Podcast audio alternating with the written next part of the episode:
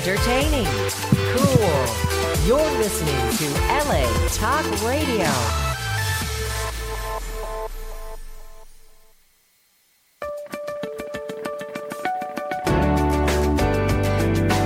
You're listening to All Things Therapy with Lisa Tahir, only on LA Talk Radio.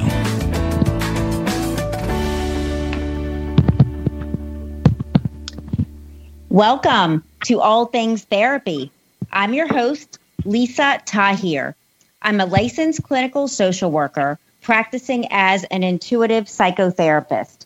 Please reach out to me through my website, which is nolatherapy.com. It's the abbreviation for New Orleans, Los Angeles Therapy, N O L A, to make it easier. From there, you're able to schedule sessions with me in person or remotely. You're able to inquire about being a guest on this show. You are able to listen to archive episodes of this show through a link at NOLA Therapy, as well as subscribe to this show via iTunes, Google Play, or YouTube. And I ask for you to support my work through the crowdfunding campaign that I have with patreon.com. There is a link at NOLA Therapy, as well as you can go directly to Patreon, P A T R E O N dot com forward slash Lisa Tahir. And I want to thank my sponsor and inform you all that this show is brought to you by Audible. They have available over 180,000 titles for you to choose from.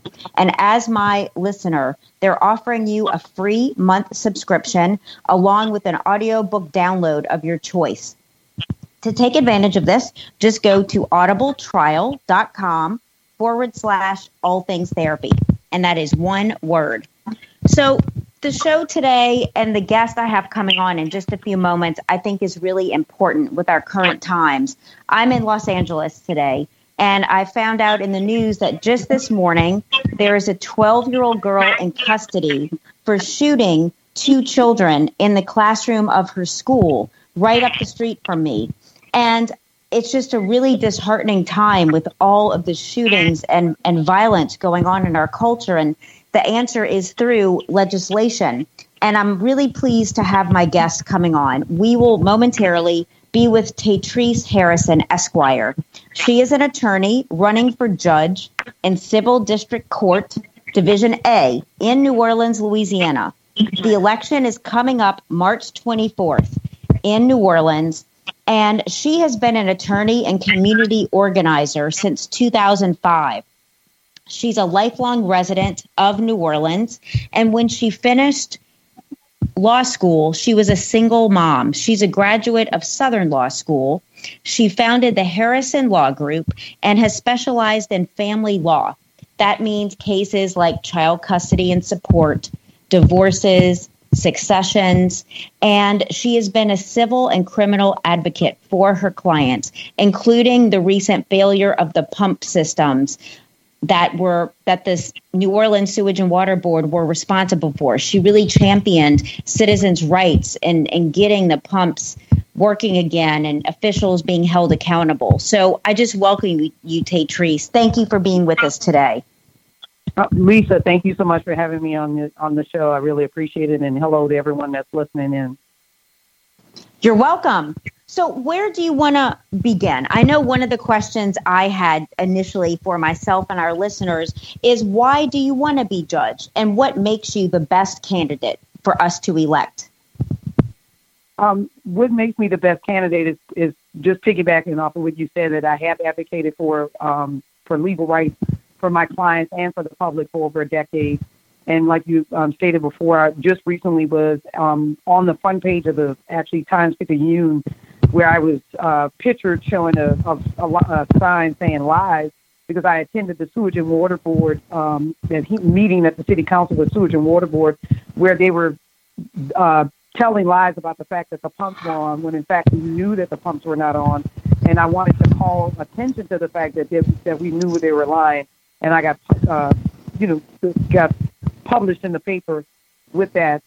That passion and that um, avocation that I have done is, is something I would bring to the bench. And then, of course, just this recently, I find myself advocating for my own rights because I wind up being a um, a, a defendant um, in a in a situation that we're we're going to talk about. You want me to continue, or you want me you want to actually bring that No, up keep- before I go into that? Well, yeah, I, I wanted to let our listeners know just in my research of this election for Division A, I was curious to ask you what what might be going on here with several you and your running mates being uh, called out, accused of of different things, and just can you talk about the political climate in New Orleans and being judged and some of the challenges that you've had to navigate? Yeah, sure. Um, again, to go back, I was in the paper, um, listed in the paper, the front page of the paper for that, for advocating for the Sewage and Water Board live. That was in August. September 28th, um, there was an incident that occurred with me at the parking lot with a gentleman, with a with a stranger that approached me that I didn't know, and um, from that incident, I actually wound up getting arrested because this gentleman falsely called the police and, and made and made allegations that I um, pointed a gun at him or, or pulled a gun out on him. Um, that happened about two weeks after that. Then, um, fast forward, I then uh, qualify for judge in January, and then I get sued by um, one of the opponents. Three of us, there was four of us listed in the race, but only three of us got sued. The one person in the race did not get sued. Right. So you can draw you can draw your own conclusion from that. Yes. It just is such a challenging climate, political climate. And, and to go back to the case where you were found not guilty this week of the accusations by Mr. Bates accusing you of pulling a firearm. You did not pull a firearm. You announced No, that you were a concealed carrier. And in fact, he had been threatening your safety in the parking lot when you had asked him to leave you alone. So I'm glad that justice was served on your behalf, but I'm thinking that had to have been incredibly stressful. At the same time, you're you're running a campaign for judge. Correct.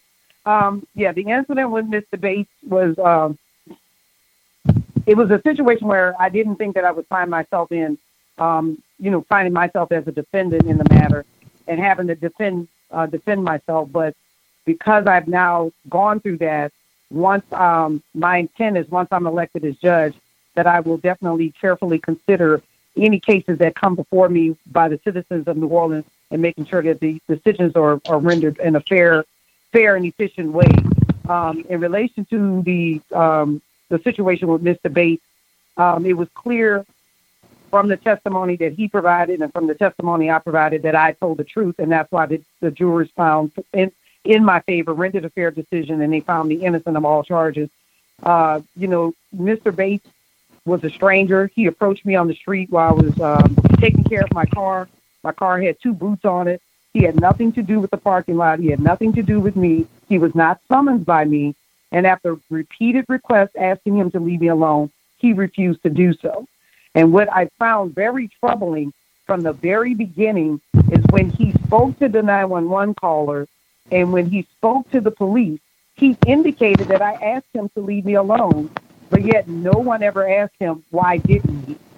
And Right. Instead of, instead of there being some kind of um, understanding of a woman in a parking lot alone, instead I I became the one having to fight for why I had to then advise him to leave me alone instead of someone asking him why didn't he do you know do uh, leave me alone. It didn't make any sense that a woman was at her car taking care of her car and then put in a situation where she's now having to fight to explain like why a stranger was approaching her as opposed to the, the other way around. Yes. You know, and and even in the court testimony, you were on the phone with the city, um, working with them to come and get the boot off, which is fortunate because that could really validate that you were indeed not pointing a firearm. Mr. Bates could not even identify the firearm that you had. So it just, you know, it worked out in, in your favor. But I think it's a really disturbing situation to have to go through as a woman. And just in light of the Me Too, hashtag Me Too movement and women really speaking out about sexual harassment and such that you were being harassed and and it wasn't until court that you were able to declare your side of the story and be found innocent. But just it could have gone the other way, and how unfortunate it is when justice is not served in these cases. No, I, I, I agree with you, and I need to clear up something because um, I know some people thought that I, was a city boot.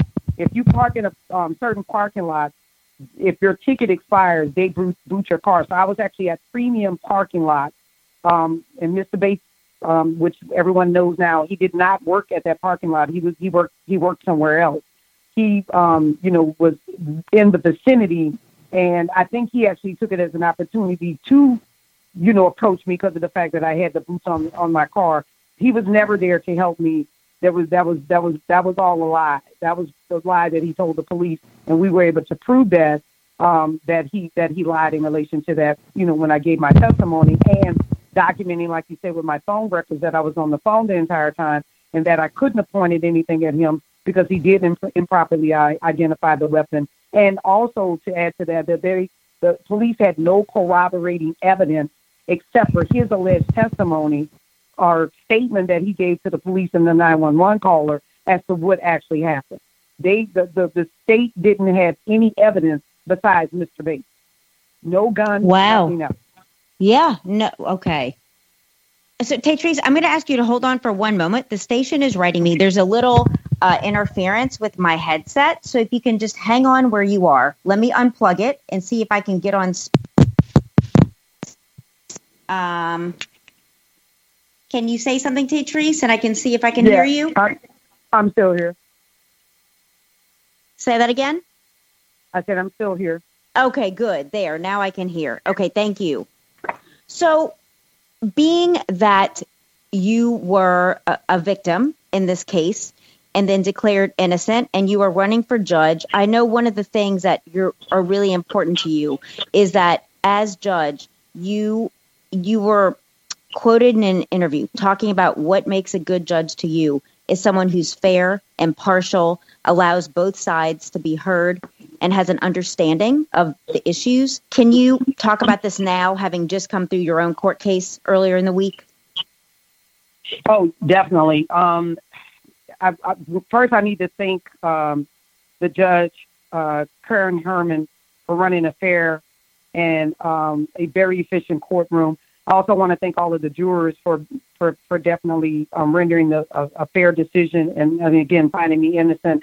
And and it gave me an appreciation for um, both sides because I, of course, have been an advocate and now being a defendant. I know the how important it is to definitely consider all evidence and all information when uh, people are before you in court and be able to to fairly render the best decision and not just take it lightly when you have people before you in court. Yes.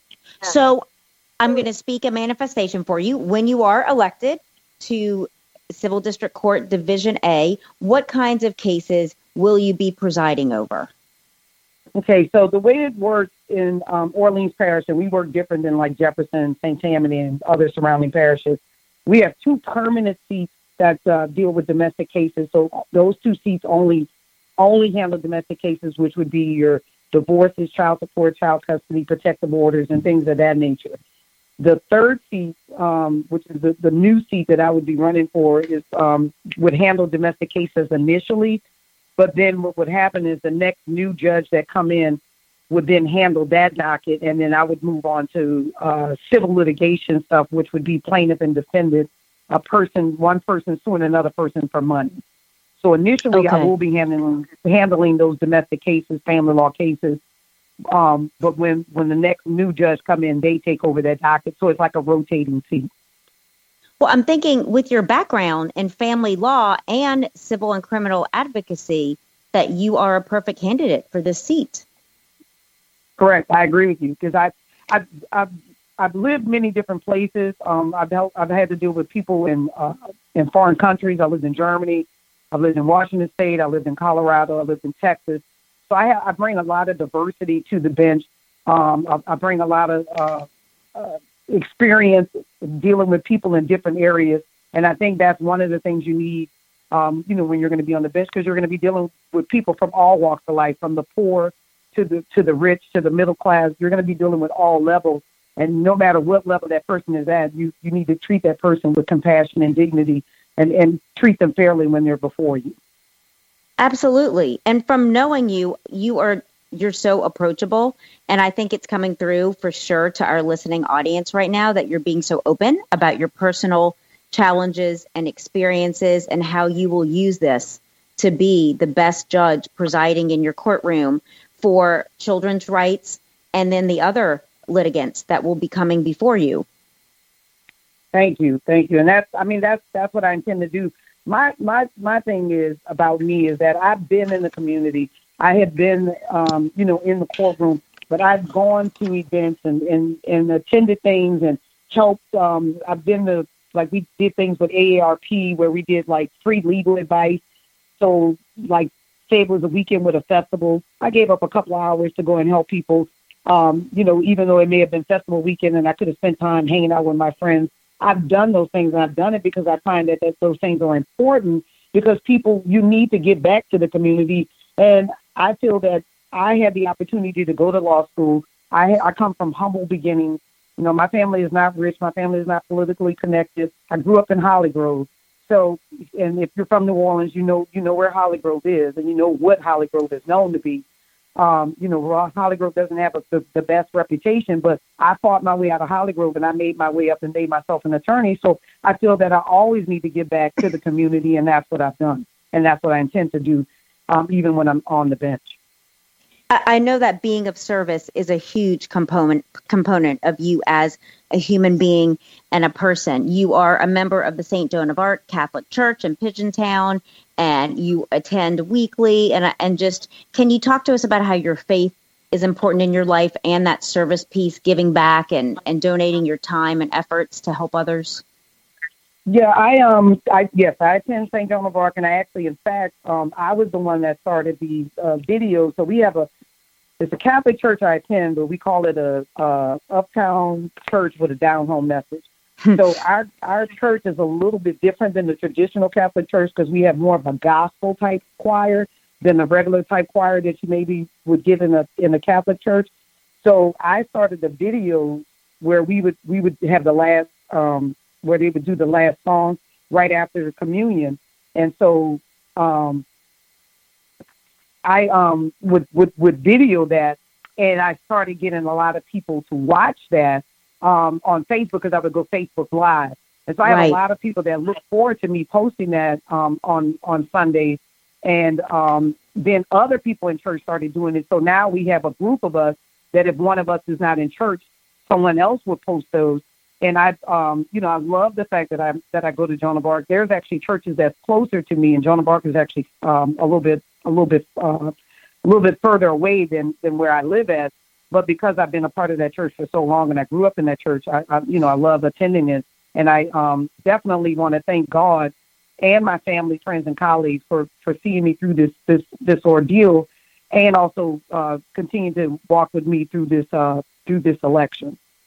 Absolutely, and you mentioned your family as support. Can you talk to us about the role your family has played in supporting you throughout throughout your life, going through law school as a single mother to your son, and the challenges representing yourself through your own divorce for uh, for child support? Can you just talk to us some about your personal experiences there?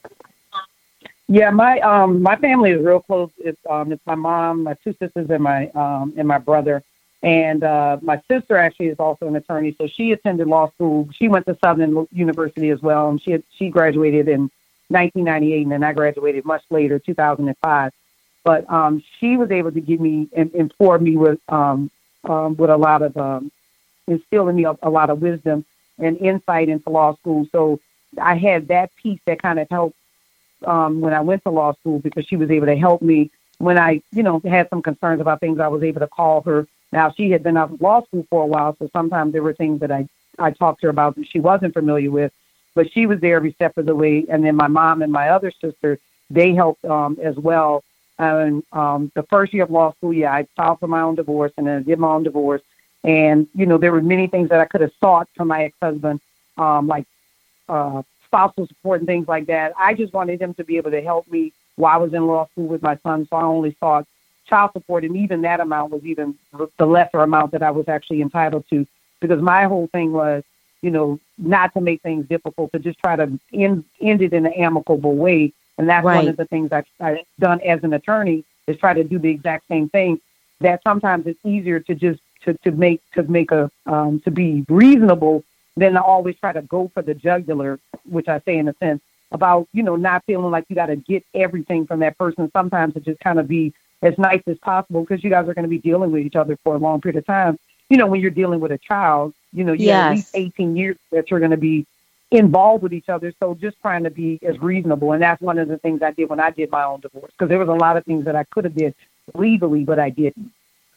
So being amicable and being wanting to have a working relationship with your ex-husband because you were raising your son together. Right, exactly. Well, and primarily, actually, he was more with me than he was with, with him because I, when I was in law school, I actually was taking care of my son and helping him with school while I was in law school. So, wow. um, he lived here in Louisiana with me, and he would go by his dad um, during the summer.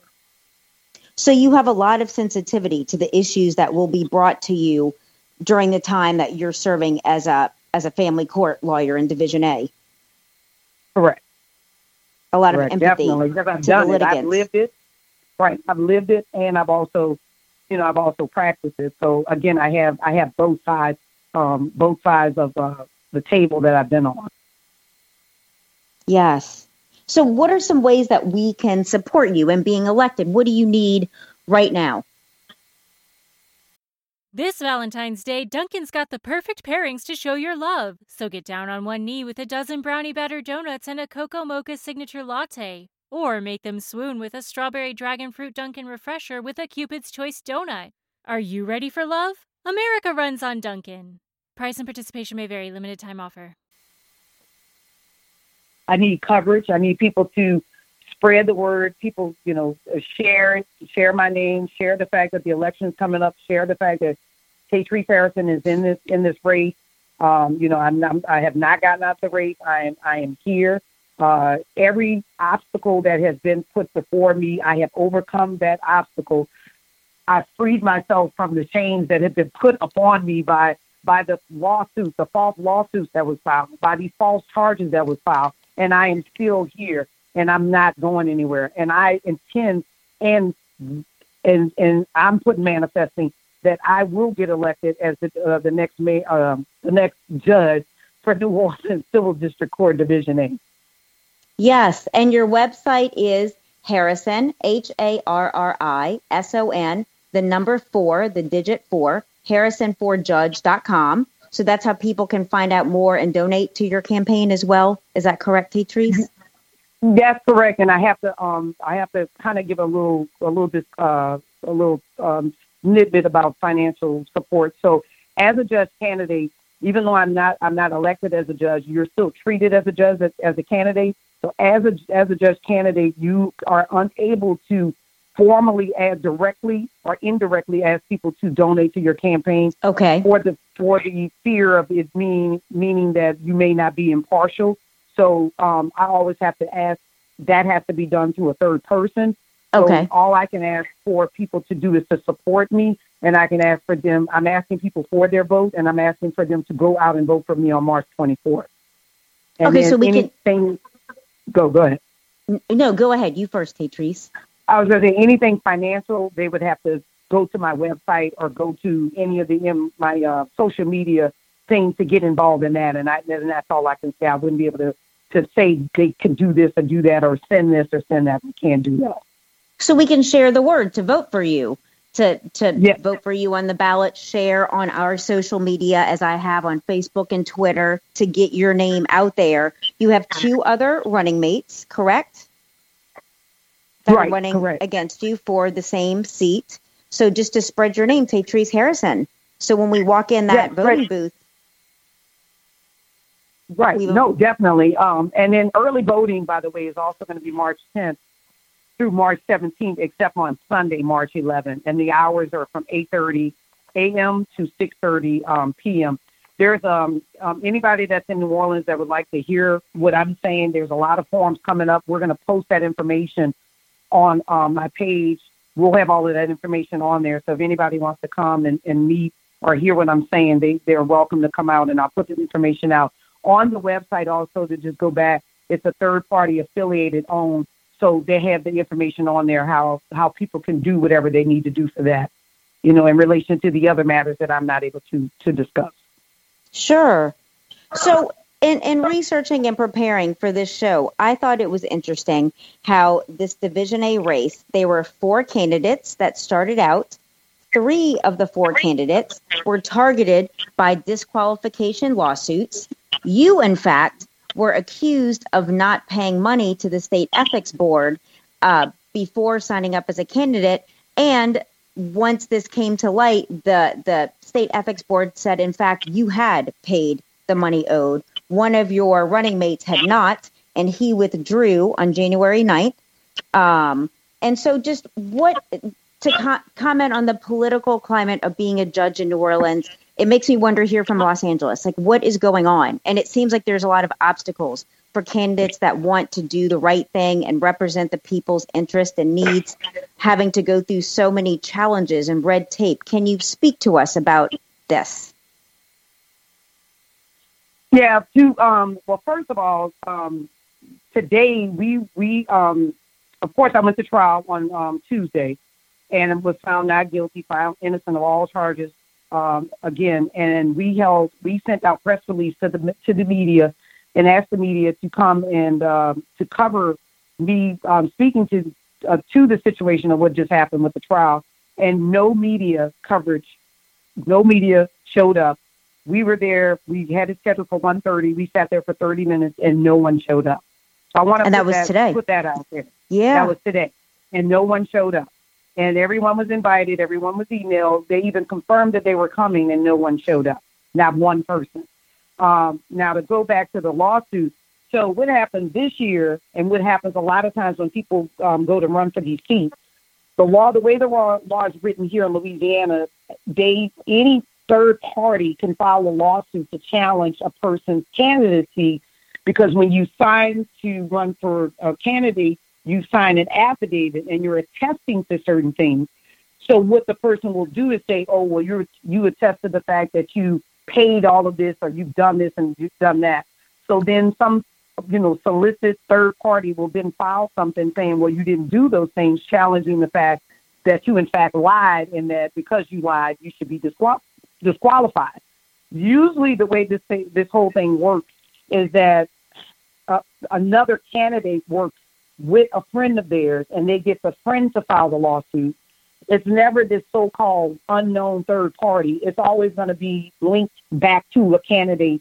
The candidate is just the person that doesn't bring the lawsuit because they don't want their name affiliated with it. Right. It's always going to be someone that that person that person knows, and you can usually find find, find the link between those two per, per, uh, parties because usually the person that brings the lawsuit has donated to the person's campaign. So you could usually find the connection that way. So what happened this time, you have two um, African American females running for the Fourth Circuit. They were both sued. You had um, Richard Duplanter, Duplanche, um, Ellen Azur, and then myself.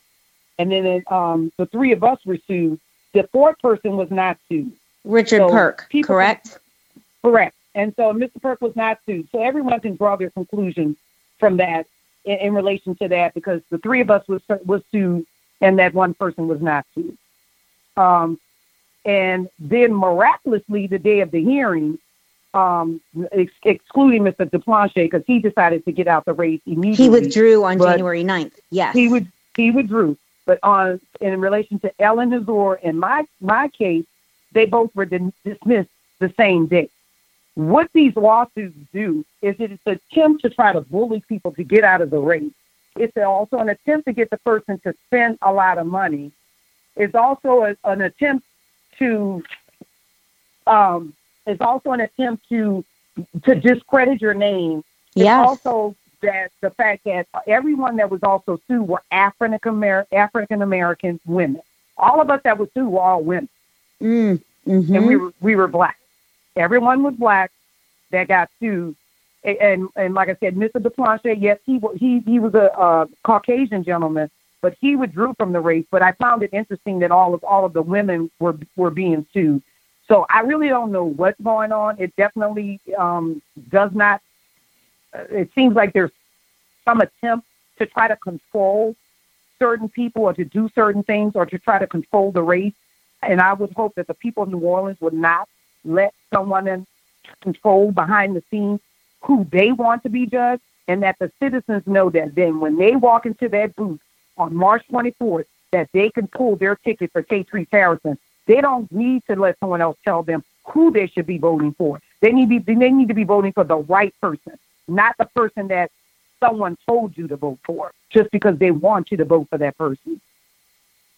Yes, and also to echo your sentiments that your name has been completely cleared of the two things you were accused of. You have been found innocent in both accusations, and so Tatrice Harrison is a clear name to vote for in New Orleans for Division A judge. And it was just really alarming to see in the media all kind of the the attacks that were put towards you and the other African American females running for judgeship. That like, wow, um, there really is a problem in our culture that needs to be addressed at a deeper level. I, I agree. Um, I talk, I was talking to a colleague of mine. She she's an attorney in um, Mississippi, and she also is like a, a part time um, judge, Gay um, Polk, and I'm I'm I'm skipping on her last name. But Gay has also a radio show, and she and she and I um, um spoke at an interview on her show, and she explained to me the way they do it there they don't allow a third party to bring a lawsuit against a candidate. If a candidate wants to sue another candidate, that candidate has to bring the lawsuit. I bet you if New Orleans or Louisiana started doing that, I bet you we would stop having these frivolous lawsuits. Right. I bet yes. you we would because see, right now they could use some some random third party. If the candidate had to put their name on it, they would probably be they probably they probably would hesitate because they wouldn't want to be involved in the scandal because they don't want it to look like exactly what it does look like. Right. So you've certainly been through more than your fair share share of challenges, which I think speaks to your number one integrity, number two your perseverance. That are all qualities that you need to be a judge. How long would your term be? Um, if elected, I think it's it's eight. It's eight. It's eight years. It's either six. No, you got to forgive me. It's either eight years or six years. But what? Okay, so what's going on right now? Judge Chase, um, who was previously in the seat, Judge Tiffany Chase, she just ran for the Fourth Circuit. She won that election in the fall. Yes. So she took the bench sometime in, I think, in December. So the seat that I'm running for is vacant seat for her seat. So actually, what's happening is I would run out the rest of her term. Her term for this seat ends in um uh, 2020. I see. And then the then they will have another election. So what would happen is I would then, if someone decided to run against me, I would have to run for the seat again. So I'm actually running out. I'm I'm I'm actually sitting for the rest of her term up till 2020, and then the reelection process starts. And then I think it covers. I really think it covers eight years. But um, okay. I ran in 2014. I ran in 2014. So that's 2020. What is that? Six years. Yes. So it's six years. So it's a six year term. It's a six year term. So what are you most excited about, Tatrice, about being elected judge? What are you most just like you cannot wait to get in there and do? Well, I, I really think that there needs to be a more movement when these with, with, with the family law cases. I, I, I think that sometimes things just don't move the way they should or matters are just not being heard. I think that there's a um, I think that both sides, dad and mom, need to get that opportunity to get to, to, to, to the court. If there's, I have a situation like my, I have a case right now. We have been going back and forth on the same one issue now for almost a year, and my client has actually gone through three judges in the last wow. two years. Because, well, and what happened is you've had a lot of movement at civil district court because a lot of the judges have been moving either to the to the Fourth Circuit or we may have had someone resign. But I think it has. I think it, what has been going on is judges have been moving to the Fourth Circuit. So you had, you know, you had one judge, then that judge. Because remember, I told you that's a rotating seat. So then that mm-hmm. judge moved up, the new judge came in. Then that judge moved out, moved over to the civil docket. Then another judge came in. So now he's on his third judge, and we've gone before, the, you know, all three of these judges, and we're dealing with the exact same issue, and we still don't have that issue resolved. So I think when you when you have a situation like that, maybe trying to trying to take those cases that that have been dealing with maybe the same issue over and over again, trying to make it a point to try to resolve it as mu- as quickly as you can for the people, so they're not still dealing with the same the same exact issue two or three three years later. Yes.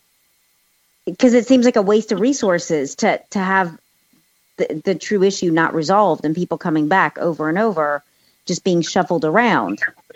Right. And my client is, and, and people get frustrated, and I'm not going to speak, especially for my client, will like, you know, me having to explain to him why he's getting a different judge, why things are taking so long, and, and, and being able to explain that. And then what you what you have a lot also in family court, a lot of the litigants are pro se because people can't afford to hire an attorney. So you're you're really going to be dealing with you'll be dealing with attorneys, but you're going to be dealing with a lot of pro se litigants, and some of them are just not that versed. Now, as a judge, you can't necessarily give them legal advice, but you can advise them as to what the law is, and you Right. can, you know you can you could tell them they need to hire an attorney, but I can't give them legal advice. So one of the things I definitely want to do is is just as I do with my clients, educate my clients. I would definitely educate the litigants before me if I feel that there's a need to do so because they they have a lack of understanding of what exactly is going on. Because sometimes people just don't tell them. Sometimes sometimes people just assume that people know, but everybody doesn't have the same knowledge base. Um, you know, what I know is not the same thing you know, so you can't assume that people also know what you know. And I heard an interview that, that you gave that talking about pro se litigants and wanting to get information to them so they have more knowledge about what their options are than what exists right now. Is that is that the case? Oh yeah, so we have a we have a self help desk um, in New Orleans, and and the, and the self help desk was was actually uh, championed by Judge Chase, the seat that I'm running for, and I and I think that um, when that when that self help desk came about, I think it was it was it was, a, it was a great thing. But now I think we need to evolve it a little bit. We need to start doing some stuff that's more online. I think we Yes. need to start offering some more innovative things. So I think yes, the self help desk is, is great. It's a great thing. That's fine. But we need to start building upon that um, because I think we're kind of losing a little bit of, of things that we could be doing to help people a little bit more. So I think the online presence, I think, needs to be a little bit more available. I think there's some more innovative things that we could do with the self help desk, it, desk itself, as far as things that we can um, offer and things that's available. So um, that's one of the things I want to do. And then another thing I would like to do, I, I, I found out about this when I was in Jefferson Parish, uh, 24 JDC, that they, um, one of the judges offers a, a week program for students that may be interested in going into law. So you could be in high school, you could be in uh, law school, or you could be just in college. So what he does is he offers the students to come and shadow um, different parts, sections of the court for one week during the summer. So every, so during the summer, every week there's a, a set of so many students that come in and they get to shadow.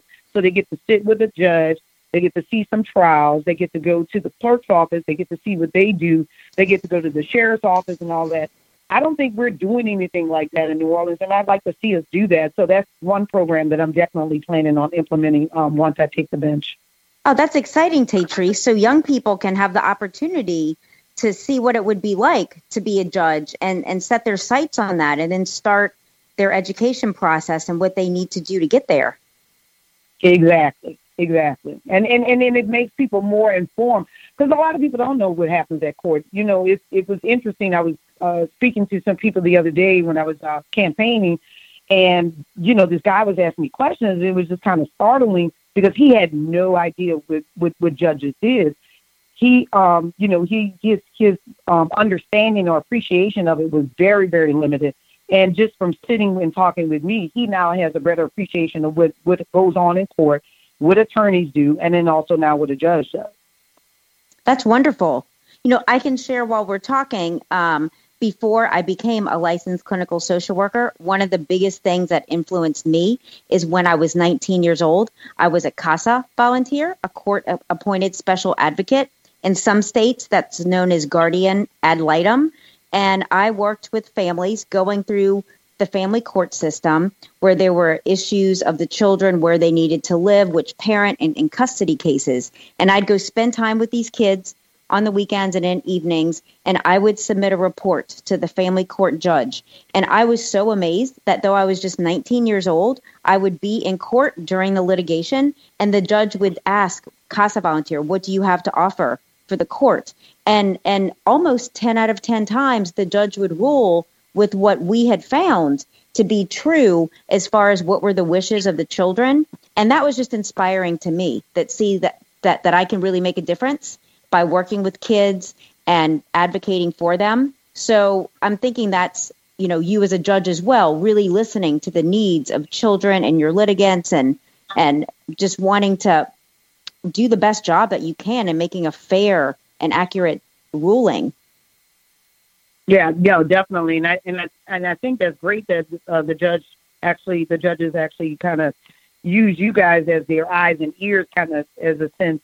Because think about it, the judge doesn't have time to visit every single you know litigant or home, so they relied upon um, you guys' interpretation of what was going on, and they felt comfortable, I guess, with, with information you provided to the court by making a ruling based off of that information. So that's that's pretty great. Yeah, and we need good judges like you, Tatrice, that have uh, the ability to hear everyone out, especially in our climate today with so much, so many troubling issues and things happening in our culture that we need judges who are going to listen and and be intuitive and fair at what needs to happen for a person to be corrected or rehabilitated or just what's in the highest good in a given situation. Right, right. I agree. And um which, which you talked about earlier with the 12 year old um, child um, shooting the people in in in um, her classroom. I mean, that's that's just quite disturbing. And I bet if you you know I don't know what her situation is, but I you know it, it could be anything that could it could it could be triggered. Say for instance, maybe she her parents got divorced, and you know there is some kind of custody battle going on, and that spilled over into her mindset. I'm not saying that's what happened, but do, every little thing that happens when you're dealing with uh, divorces, child support, child custody, that affects the child ultimately. And that's why in Louisiana we have the, the, the rule that says in the best interest of the child. That I think needs to be the running theme. And I think when the parents come into court or when husband and wives come into court and they're dealing with their issues, they fail to, to, to remember that and I think that's one of the, the things I definitely want to impress upon people when they come into court when I'm dealing with family family law matters is that you're it's not about you. It's about the children. And that was again when I did my divorce, that's what it was for me. I could have got everything I wanted, but it wasn't about me. It was about what my son needed. Yes. And I felt like the, the the the the less the more amicable I was, I felt like the, the more reasonable my ex-husband would be when it came to the relationship and you know with me and then also the relationship with his child. And I felt like the more I probably went after him, then the less likely he would be want to be reasonable, and the less and then and that would have affected my son because the more we would have fought, that would have spilled over into his life. So all of those things also, you know, trickles down to what's going on with the child. So just trying to make people aware of that, and that's that's one thing I could speak to because I had to do it and I've done it. You have, and I think that that is what makes you such a unique and and perfect candidate for this position, as opposed to the two people that are running against you. Is you have this personal connection where you at at a younger age had to be faced with hard decisions and chose in the best interest of your son, and now here you are potentially stepping into a seat where that will be your mission and your and your life's work. So I just I wish you the best, Tatrice. I want to see you get elected. I will be voting for you. And what Thank what are you. some, you're welcome. What are again to just leave our listeners with something for them to carry away from this conversation that you want to impress upon them? Uh, as we've talked about before, and I'll, I'll keep saying it, I have been an advocate for the citizens of New Orleans since I have moved since I moved back home. Um, um, I have been advocating for their rights, left and right, criminal, civil, family law, succession, uh, you know, foreclosure matters. And then again, I found myself this week advocating for myself as a defendant, something I never thought that I would ever have to experience. But now that I have, I definitely have an appreciation for both sides of the table, for for the side as the advocate and for the side as the defendant. And because of that, that gives me a unique position and will allow me to be the, the, the best possible judge um, beyond what I thought I could have been had these experiences not happened. And I think that everything happens for a reason. And you, you know, Lisa, you and I talked about this thing that everything happens for a reason. Nothing mm-hmm. is by, by coincidence. And because all of these things have happened, because I was on the front page of the paper with the lies with Sewerage and Water Board and everybody knew who I was because everybody saw that. And because I've now gone through this trial with this with uh, Mr. Bates, and because I, I got sued because allegedly I didn't pay something when in fact I did, and because I have just finished this this this uh, done all of the things that I've done, this has led me to where I'm supposed to be, and I'm on the path where I'm supposed to be, and that's going to be the the next judge at Civil District Court for Division A. And I appreciate everyone um, listening. I, I, want everybody to go out and vote. Please spread the word. Tatrice Harrison is running. I am not going anywhere.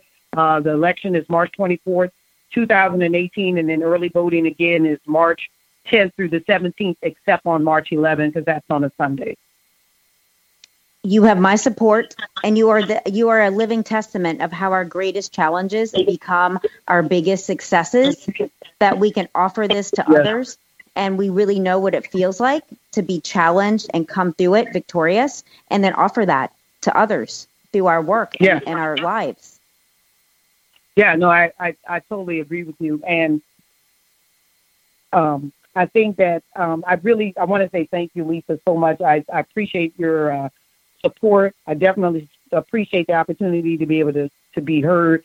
Um, I, you know, I would have liked the media to have showed up to the press conference I had today, but um, that's fine. They didn't want to cover it, but I, I guarantee you, had things not gone the way that it should have gone, the right way, which was the not guilty uh, plea, uh, you know, verdict, I guarantee you, every single media coverage would have been out there if it would, if things had gone differently and I wouldn't have had to look for the media. They would have been right. out there. Right.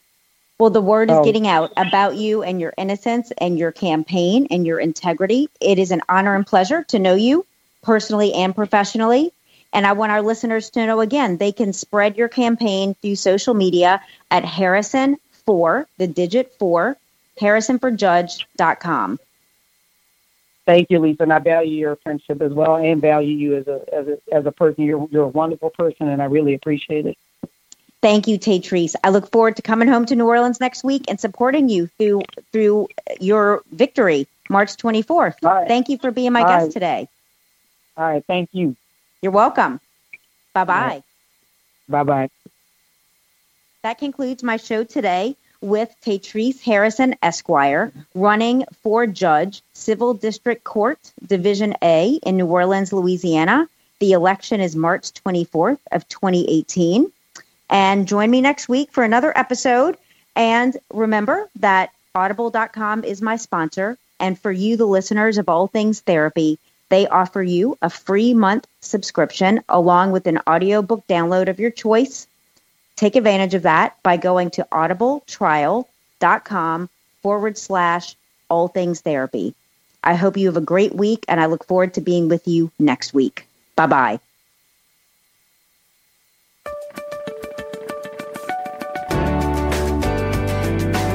You're listening to All Things Therapy with Lisa Tahir,